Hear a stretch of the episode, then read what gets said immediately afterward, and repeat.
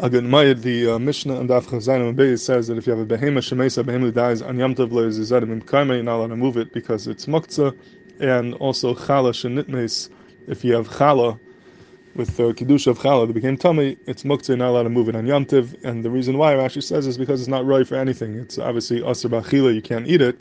And even though there's uh, you're supposed to burn it, there's a mitzvah to burn it, but it is asr to burn challah shenitmas on yomtiv. You're not allowed to burn kachim on yomtiv. So maybe you can't even burn it. Therefore, it's uh, totally muktzah, has no shtapshus. Now Rashi says why are you're not allowed to burn kachim on yomtiv. He says bishma burning it. I hear that could be a havar tzarich, but what about why don't you could get rid of it in a different way? You could feed it to your dogs, feed it to your behema, and that way you could destroy it without doing the malach of havar. That lachar should be mutter on yom There's no malach involved, and um, therefore it should be mutter to be metatlet in order to destroy it on yom to be mekayim the mitzvah of streifas kachim of destroying the kachim on yom So Rashi says Rashi says this: we don't burn kachim on yom is not because of the malach of havara per se. It's not because havara is aser shaloi l'tzarech but it's because since the Torah says there's a chiyuv to burn the kachim that are tame, there's a chiyuv to destroy them. So Achmana Achshav Havarasan. The Torah gave chashivas to their destruction. And therefore, Zakrashi, it's a malacha, even if you feed it to your dog, even if you destroy it in a way which does not involve havara, you destroy it by giving it to your animal, but since the Torah gave chashivas to the, its destruction, it says, Be'esh tisar, there's a mitzvah to burn it, therefore it becomes a malacha, and it's asar Yom even if it's done in a, even if you're able to destroy it without Eish, without Havara. That when the Torah says you have to destroy something, that gives it a chashivas, and Mimela it's also to destroy it even in a way which does not involve a malacha, like feeding it to your klavim, because that malacha has a chashivas and it becomes a malacha. So based upon this, there's a famous kasha from the Pnei Yeshua, on Rashi and Pesachim and Beis seems to be a steer in Rashi. The Gemara over there is talking about the mitzvah of Tashbisu, you have to destroy your chametz.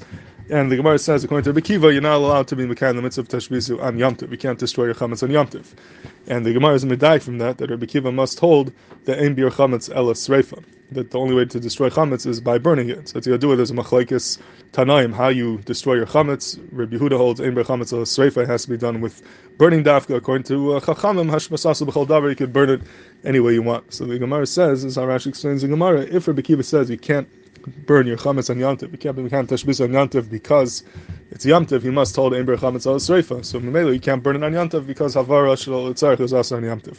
But if he held ashbasasa b'chol davar, if he held that you could destroy the chametz like the chachamim in any way, you could be matal liyam, you could throw it into the ocean, you could feed it to your klavim. Then there's no reason why you can't do tashbis on yantiv. Feed it to your dogs. There's no malach involved and it should be mutter. So from the fact that Bikiva says you can't do tashbis on yantav is a raya that he holds that ein bir chametz ala sreifa, you can only do it by burning and not by feeding it to your dogs. That's what Rashi says. Effective Yeshua, but according to Rashi over here, Rashi is telling us that when there's a mitzvah in the Torah to burn it, that gives it chashivas, and we may even feeding it to your dogs would be aser, even though there's no fire involved because it has a chashivas, it becomes a malacha. So how can Rashi say that if you hold hashbasasa b'chol davar, that it would be mutter to feed it to your dogs on Yantav, L'chara, according to Rashi it should be Aser, because the Torah is Machshav, its destruction through the mitzvah of Tashbisu, and it should remain Aser. So L'chara, it's a steer and Rashi.